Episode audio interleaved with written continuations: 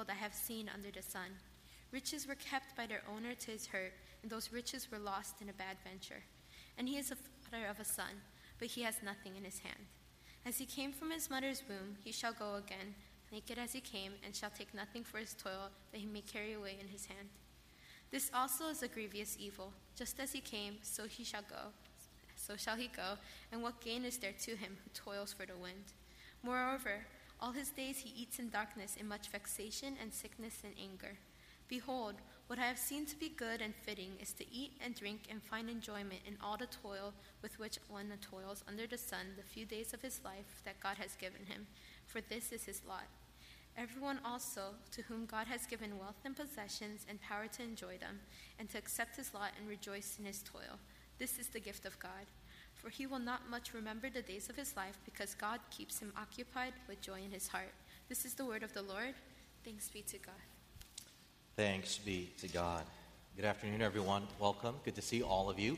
My name is John. I'm one of the pastors here, and we want to welcome all of you for joining us on this Lord's Day as we worship together, especially if you're here at the invitation of one of our members who might be a friend of yours, a neighbor, a sibling, a coworker.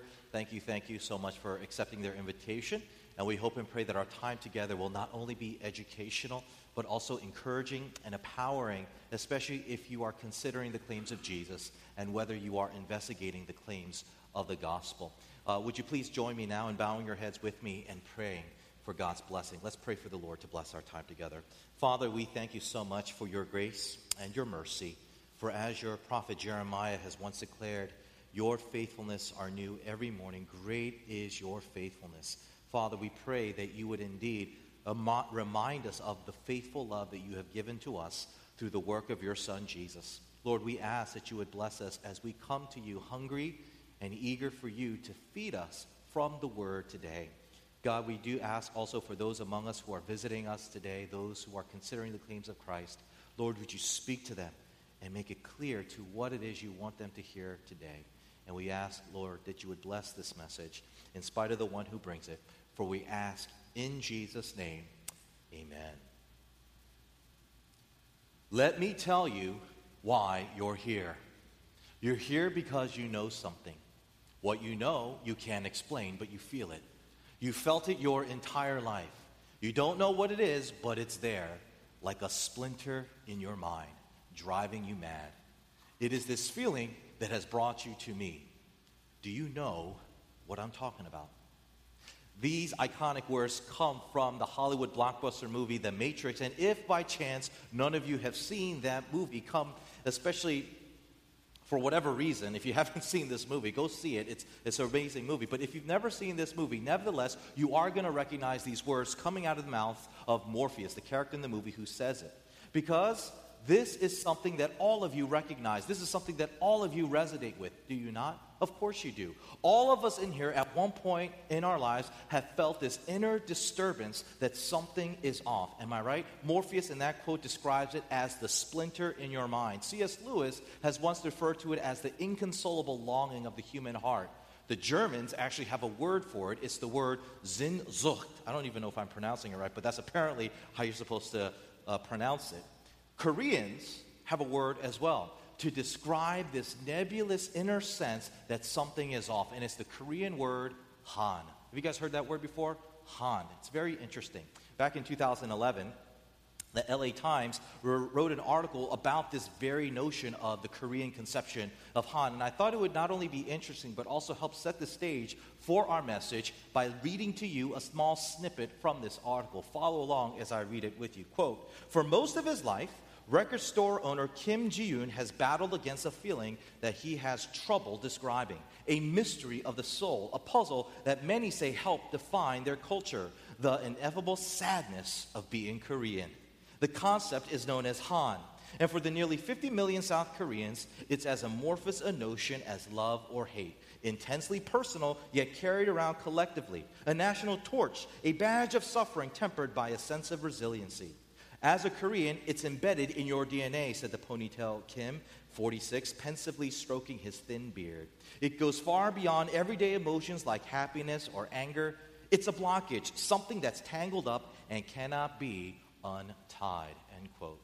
We're continuing our sermon series to the Old Testament book of Ecclesiastes, and I've entitled the series Reality Used to Be a Friend of Mine. And the point of this series is to look at the various things that King Solomon, the author of this book, lists out for us as to what causes us to do this so often to sigh, to breathe out that breath of air that reflects our frustrations, our sense of fed upness, our sense of fear and failure as we live in a world that seems so against us. And today, Solomon is going to address this issue, this thing that some people call Han, some people call Sehnsucht, some people call the splinter in your mind, whatever you want to call it. But because this is such a very vague, because this is a very cryptic and nebulous experience in fully understanding and capturing with our thoughts, Solomon is going to couple it with a concept, with an issue that many of us are very, very familiar with, something that we think about over and over all the time, and that is the topic of money. Money. So, with that in mind, three things I'd like to share with you from our text today. First, I want to talk about the shock of Solomon as he observes those with money. The shock of Solomon as he observes those with money. Number two, we're going to talk about why those with money are the way they are, why they act the way they act. Number three, how Jesus prevents us from being like those with money. So, first, the shock Solomon experienced as he observes people with money. Number two, why they act the way they do, and how to make sure through Jesus we don't act that way. Okay, let's jump right in. First, the shock of Solomon as he observed those with money. Read along with me our passage again, starting in verse 8, where it reads this If you see in a province the oppression of the poor and the violation of justice and righteousness, do not be amazed at the matter, for the high official is watched by a higher, and there are yet higher ones over them. Solomon starts off our passage by telling us that we shouldn't be, quote, amazed by something. Amazed, yeah. That's such an interesting translation of the original Hebrew because the original Hebrew word that's translated in our passage as amazed is the Hebrew word tama. Tama, which literally is better translated as shocked, terrified, horrified. It's not very clear why our particular translation really reduces the shock value of what Solomon is saying by translating it so mildly as quote unquote amazed. Because what Solomon is trying to convey in this verse is the utter shock that he has, the horrificness that he experiences as he observes certain kinds of behaviors in his observation of the world. And the inevitable question is Solomon, what did you just witness? What did you observe in your observations of life to which you are so horrified and so turned off by and so shaken by? Read again what he says in verse 8. He says, If you see in a province the oppression of the poor and the violation of justice and righteousness, do not be amazed at the matter. Here, Solomon is describing a situation where the poor are being oppressed and victims are being denied justice. Now, if that interpretation is not very clear to you from what we read in verse 8, let me read verse 8 to you one, t- one more time in another translation. This is the New American Standard translation of our passage. It says this in verse 8 If you see oppression of the poor and denial of justice and righteousness in the province, what does he say? Do not be shocked at the sight. There it is. Do not be horrified. Do not be shocked at the sight. Solomon is trying to teach us something, and the way he's trying to teach it to us is by describing a situation where people with power, specifically financial power, are using that to hurt people who are already hurting so that they can have more finances going their way. Right? That, that is what the context. Now, when many of you hear this, you're thinking to yourself, uh, Solomon, you don't need to teach this to me. You don't have to tell me this is how the way the world works because I already know the world works like this. I know we live in a world where the rich and the powerful manipulate the system. They corrupt politicians, they corrupt law enforcement officials, they corrupt corporations so that they can have more advantage and further disadvantage those who are already suffering in this world. I already know, Solomon, that this is how the way the world works. I read the news, I look at my Facebook feeds and what's trending in the world. I know this is how it is, and I'm not shocked. Here's my question to you, Solomon. Why are you so shocked about it? Now, if that is your reaction, if that's your response to what we just read in verse 8, let me just say this very kindly. You have no idea what you're talking about. And the reason why is because you're not understanding what Solomon is really saying in verse 8. Solomon is not trying to teach us something so blatantly obvious as the fact that the rich and the powerful oppress the poor, right? He's not trying to teach us something that blatantly obvious. Instead, he's trying to teach us the underlying issues that drive the rich and powerful to treat others the way that they do. Read again with me verse 9, where he writes, But this is gain for a land in every way, a king committed to cultivated fields. Now, again, not the most helpful English translation to what Solomon is saying in the original Hebrew. So, one more time, in a more recent translation, verse 9 really says this Even the king milks the land for his own profit. Let me ask you a question. What are we saying about a person when they have a milking tendency, when they're milking something? What does it mean when a person is being described as someone, man, that person is always milking things all the time? Aren't we saying that this is the kind of person who tries to take advantage of every possible situation so he can maximize the kind of experience that he wants to get out of a certain situation? For example, let's say you have a person who has a milking personality, a milking tendency, and it's his birthday. Right? Instead of being content of going out that evening with close family and friends for a nice dinner in the city, no, a person with a milking personality, he wants a birthday office party where his coworkers take him out for lunch at a nice restaurant close by at work. And not only that, that evening, he wants his close friends, he wants maybe his wife or her husband, you know, to take them out to a nice exclusive place in the city. And furthermore, later that weekend, they want their family to really circle around them, shower them with gifts, and say what a wonderful addition they are to the family. I mean, a person who is milking something is leaving no stone left unturned. A person with a milking tendency wants to extract every possible enjoyment of experience and acquirement of things that you can get out of a situation, right? Well, that is what Solomon is trying to get at. That is what he's trying to teach us. Solomon is trying to teach us something about the human heart, something that is utterly shocking, and it's this the human heart has a tendency to always milk things. Or if I could put it this way, there is in every human being an irrepressible and insatiable desire to have everything that you could possibly have and to experience everything that they could possibly experience. In fact, this desire is so great to where even if you were the king, even if you had the most wealth out of everyone else in the land, even if you were technically at a place where you should be theoretically content, where you should be able to say theoretically, I've had my fill, I've had my portion, I've had enough. No, no, no. Solomon says, even if you were the richest person on the planet, you would still say, I want more. Right? That's shocking. Solomon is saying that's shocking about the human heart. How is it possible for a person who has more money than he can even spend in his entire lifetime and yet still pursue more money? How is it that a person who purchases more homes that they could ever live in and yet they keep buying more real estate? How is it possible that a person purchases more cars than they can even drive and yet they still want to get another car? How is it possible that people have more clothes, more shoes than they could ever possibly wear, and yet their wardrobe keeps getting bigger, bigger, and bigger? Solomon is trying to educate us something utterly shocking about the human heart, and that is the human heart has a voracious hunger to where it never will say, enough. Enough. And the question that we're left with is why is the human heart like why does there seem to be in the human heart kind of like this proverbial black hole that just wants to suck up everything in a certain situation, surrounded by certain circumstances, to where they say, more, more, more? Why? The answer leads me to my next point why those with money are the way they are. Take another closer look to what Solomon says in verse 12.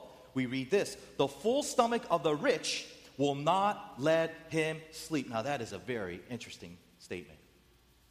Here is a rich man who just gorged himself with a full belly, with presumably is the most delicious and most expensive meal a person could ever eat, and yet he's unable to sleep. Why? Well, maybe he's guilty of what some of you are so guilty of all the time, which is he just ate too much, right? And because he ate too much, the acid reflux, the heartburn, and the, and the painful gas is what's keeping him awake at night. Maybe that's what's going on.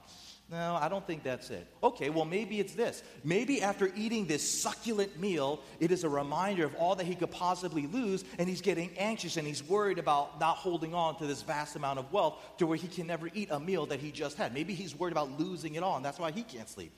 No, I don't think that's it either. Well, what is it, Pastor John? I'll tell you what it is. Here is a man who just had one of the most delicious, expensive, and exclusive meals a person can eat a kind of meal that most people cannot financially afford, a kind of meal that most people cannot socially access.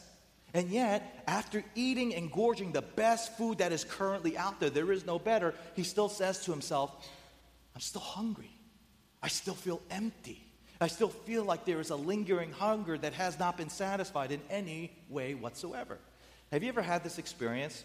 It's up, you're up late at night, maybe you're studying for an exam, maybe, you know, work is busy right now and you have to stay in the office really late and you have a bad case of the munchies. I mean, you are hungry and so you go into the kitchen, you open the fridge, fill to capacity, maybe more, with food, right? Such as last night's leftover Thai, or maybe the steaks that you purchased at the grocery store the day before, or maybe the massive cake that you bought at the bakery earlier that afternoon. And you look at all this food, and the thing that you're thinking at that moment is, there's nothing to eat. Have you ever had that experience before? But of course, you're starving, and so you eat something. Maybe you eat the leftovers, and the physical hunger is gone, and yet to your shock and amazement and confusion, you're still saying, I'm so hungry. I'm still hungry. Have you ever had that experience? Well, that is what Solomon is describing here in our passage. Solomon is describing a situation where a rich man who just had his fill with delicious food and yet he's still hungry. He still feels there's something missing inside of him to the point where he feels utterly dissatisfied. But here's what's even more infuriating for this man he has no idea what he's hungry for. He has no idea what exactly this missing link or piece is inside of him.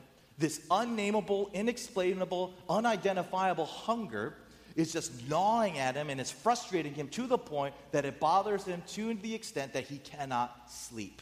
He cannot be at peace because there is this rumbling within him to where it says, You need to deal with this hunger. In his critically acclaimed book, Henderson the Rain King, author Saul Bellow writes about the character of Eugene Henderson. Eugene Henderson is a very wealthy, very attractive, and very well connected social person, right? And yet, even though he has many resources at his disposal beauty, wealth, networks he still cannot shake off this inner nagging voice that is constantly saying to him the phrase over and over in his heart, which is, I want, I want, I want. Take a listen as he describes one of this incident that happened to him one afternoon. He writes this quote, There was a disturbance in my heart, a voice that spoke there and said, I want, I want, I want. It happened every afternoon, and when I tried to suppress it, it got even stronger. It said only one thing I want, I want. And I would ask, What do you want? But this is all it would ever tell me. It never said a thing except, I want, I want, I want. At times, I would treat it like an ailing child whom you offer rhymes and candy. I would walk it, I would trot it, I would sing to it or read to it. No use. No, no. Through fights and drunkenness and labor, it went right on. In the country, in the city. No purchase, no matter how expensive, would lessen it. Then I would say, Come on, tell me, what's the complaint? Do you want some nasty whore? It has to be some lust. But this was no better a guess than the others. The demand came louder I want, I want, I want, I want. Your attention, please. The reason why the human heart is like a black hole, towards always demanding more, always wanting more, is because the human heart has no idea what it wants. One more time. The reason why the human heart is like a black hole, to where it's always claiming for more things, to where it's always demanding more things, is because it has no idea what it's actually hungry for. Think about it. What do you do when you're trying to find something to which you have no idea what you're looking for? How do you find something when you're not even sure what you're looking for? The answer? You go through a process of elimination. A process of elimination, you know, that arduous process where you list out possible things that could be the answer to what your question is, right? And you one by one cross them off so that you could eventually, hopefully, find what it is you're trying to figure out. But here's the thing a process of elimination is very expensive. It's very expensive. Just ask scientists. You know, if you ever talk to research scientists, they'll tell you that in order for them to do their research and to do their science, they need money. They need lots of money, which is why a lot of research scientists spend half of their career practically writing up grant proposals because they're trying to hit up on some very wealthy people and say, hey, can you give me $5 million so I could fund this research? The point is, searching for the answers of life can be very expensive. And friends, that's also true for you when you're trying to find the answer to your life, which is why you are the way you are with money, which is why all of us are the way we are when it comes to money. This is why, even for those of you who make enough money to meet all your current needs, it's still not enough for you. This is why those of you who plan to have a certain amount of money to where you think you'll be content once you have that amount won't be when you actually make that amount. Because no amount of money will be enough to get you to fund this personal research project that you are on and figuring out the answer to the most haunting question that haunts every single one of us, which is, What am I hungry for? No amount of money can fund the extensive research that is required to investigate every possible thing that you need to consider and investigate. Money is, in this culture, seen as the way of accessing the possible answers to the most important question that haunt mankind the most. Right? Our culture has this assumption that money is the way of accessing the answer to the most crucial question that we as human beings need answered for our sanity and for our flourishing. That's how our culture believes money. And because that is the case, you will always want to have more because the more money you have, the more opportunity you can to investigate the things of life to see if maybe, just maybe, I can finally cross this item off and move on to the next in the hopes that I'll finally find the answer to the hunger that I have within me to finally figure out what I'm hungry for.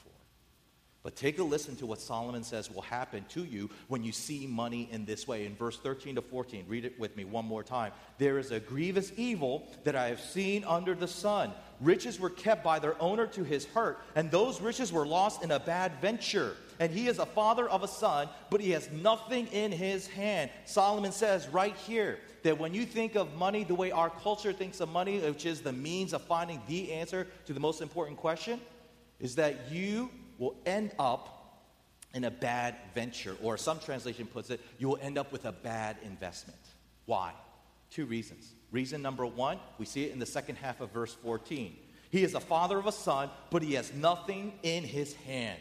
In the ancient world, the most important relationship that a man had was his relationship to his son. Why? Because his son would be the primary recipient of everything that this man acquired and built with his toil and with his ingenuity which means his son is the only one who will be able to carry on the legacy of the father, which means the most important priority that a man had was to make sure that he had a healthy relationship with his son so that when he died, his son would take on the task of continuing the work that his father did. But here Solomon says that when you are so obsessed with trying to fund this research of figuring out the answer, you're like a mad scientist. You're so consumed with your investigation of life that you end up not even making time or priority to the people that should be your greatest priority. And you end up with a severed relationship with people who you're called to love and to invest in and to pour into.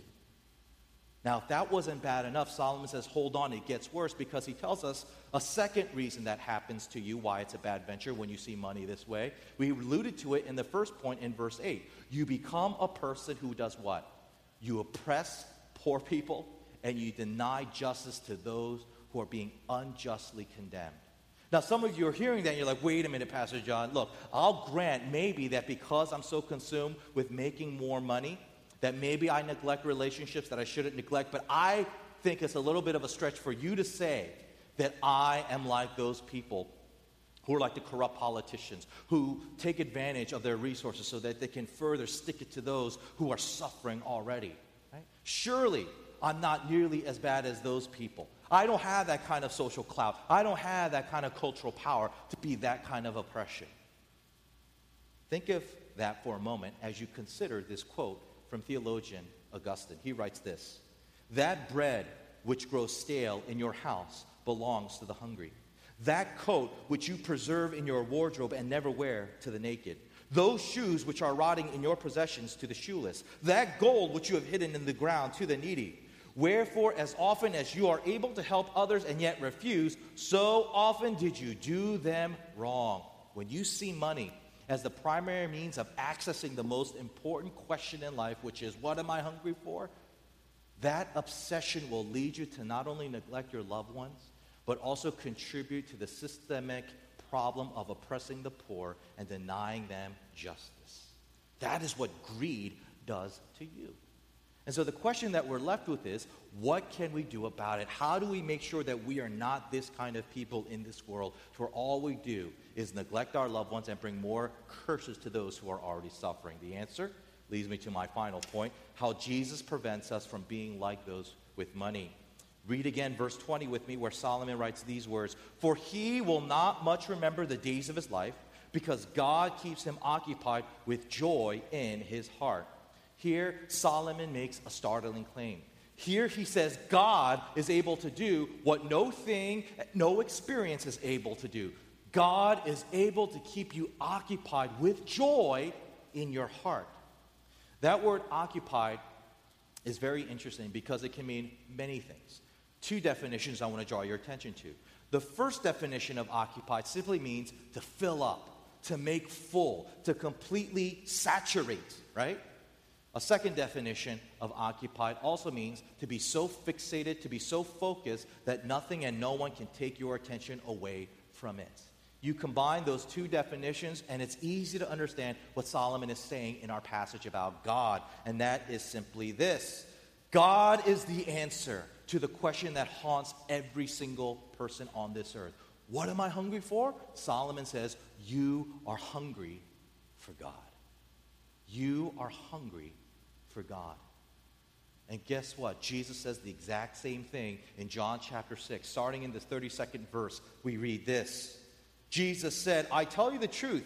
Moses didn't give you the bread from heaven, my Father did. And now he offers you the true bread from heaven. The true bread of God is the one who comes down from heaven and gives life to the world. Sir, they said, give us that bread every day. Jesus replied, I am the bread of life. Whoever comes to me will never be hungry again. Whoever believes in me will never be thirsty. What is this unnameable, undescribable hunger that is lingering even when we've had everything we could have and experienced everything we could experience? Solomon says it's God. Jesus says it's himself. Put those together, and the claim is pretty obvious. Jesus is God, and meaning you are hungry not simply for a generic God, you are specifically hungry for Jesus Christ. And here's what's so amazing you do not need money to get access to this answer for life. You do not need wealth acquired in order for you to claim this truth. You don't need money to have access to Christ because the gospel tells us that Jesus himself, he paid the high cost that was necessary in order for you to have him. He himself paid the exorbitant cost that it was required for us to have access to the answer to the question that we need answered the most. What am I hungry for? I'm hungry for Christ. How can I afford this Christ? You can. But the good news is he's already paid it for you. Why? Because the gospel goes on to tell us because of our sins, because of our rebellious nature, we will never be able to pay that high cost of acquiring this Christ, this hope, this alleviation of the gurgling hunger deep within. 1 Peter chapter 1 starting in the 18th verse we read for you know that God paid a ransom to save you from the empty life you inherited from your ancestors. And it was not paid with mere gold or silver which lose their value. It was the precious blood of Christ the sinless spotless lamb of God. Come on back. The gospel not money is the means in which you access the answer to the question we're all haunted with the way we alleviate this unnameable, uncertain hunger is through the cross. It is through Jesus because He is the one to whom we hunger for, and He is the one to whom we get access to by the work that He's done on the cross on our behalf. And when you understand this and when you believe it, by repenting of your sins, turning away from them, and submitting to your life to Jesus as Lord and Savior, you know how you end up? You end up like the person in verse 12 of our passage. Let's read verse 12 one more time. It reads this Sweet is the sleep of a laborer, whether he eats little or much. Here is a man who is not wealthy at all. He's a laborer, right? He is poor. And yet he is able to do what the man who's getting more and more wealth for himself cannot do. He is able to sleep. Why? Well, presumably because he's not bothered like the greedy person. Why is he not bothered like the greedy person? Because he knows what exactly he's hungry for. He knows what it is that he's wanting to consume for satisfaction. And he knows money cannot get that for him. He knows that he is hungry for God and that you cannot get God through money. You can only get God through his mercy and grace. And so, he doesn't fall into the trap of thinking, hey, I need to fund this research to figure out what this unnameable hunger is, because for him, he knows, he names what that hunger is. I am spiritually hungry for God. And because that is the case, he doesn't waste his time pursuing frivolously an experiment where he is so consumed of raising funds to pursue this experiment. He says, No, what? I'm going to pursue of living a life of obedience to God. And what does obedience to God entail? I'll tell you what it entails. It entails what God says in His Word. And what does God say in His Word in order for us to obey Him? Well, He gives us commandments like husbands, love your wives as Christ loved the church. Fathers, raise your children up in the ways and admonition of the Lord, not leading them into wrath. And furthermore, God says in His Word, remember the poor, defend the fatherless, the widow, the orphan. Remember those who have been forgotten, protect those who are being oppressed. When you are consumed with money, the consequences are you neglect your loved ones, you hurt people who are already hurting, but if you are consumed with Jesus, you bring blessings to your family and you fight for those who cannot fight for themselves. That is the fundamental difference in which you turn out in terms of who you pursue. Are you going to pursue God or are you going to pursue money? Why do you think Jesus says in the Gospels, a man cannot serve two masters? You cannot serve both God and money. We're going to talk about that passage a little bit next week in next week's sermon. The point is, is that when you are focused and centered on Christ and knowing Christ and being changed by Christ, you are a source of blessing in the world. You are not a curse. But conversely, when you're not centered on Christ and when you're consumed with money, because you think money is the means of figuring out what this unnameable hunger is, all the world is worse off because of you, starting with your family. So, the question that I want to leave with you this afternoon, NCF, is have you finally figured out what you're hungry for? Right? Or have you finally accepted the truth that Christ is the answer and therefore rested in this obsessive pursuit to get more money to fund, like you're a mad scientist, the answers to your life? Or are you content that Jesus is the answer and therefore you're ready now to be a source of good in this world, starting with your own? The choice is yours, and I implore you don't squander it away by frivolously pursuing research that will take you nowhere and will not expose any truth that will get you one step closer to satisfying that inner hunger. Look to Christ and be for Christ the joy and hope of this world. Let's pray. Father, as we think more about this sense of hunger that we have, this sense in which we are missing something in this life. Father, the temptation, the temptation is, is to search for answers that are out there that require money. And as a result, Lord, we are very tempted, especially in this city, is to make that our singular pursuit in the hopes of getting closer and closer of making that eureka discovery, that discovery that we think is going to forever give us hope and peace. Father, help us not fall into that deluded rabbit trail of a pursuit, but instead help us to rest firmly at the foot of the cross so that we can look to you as our rest, as our relief, as our bread, as our water, so that we never hunger again, never thirst, thereby causing us to be so confused. Father, would you help us, especially those of us here who are chronically struggling with this unnameable hunger? Lord, I pray that today's message would clarify and focus what this hunger is, identifying it for them, so that they would finally rest in you, Jesus, and therefore begin a new journey of being a blessing to the world. We ask that you would hear this prayer for Christ's sake. for we pray in his name. Amen.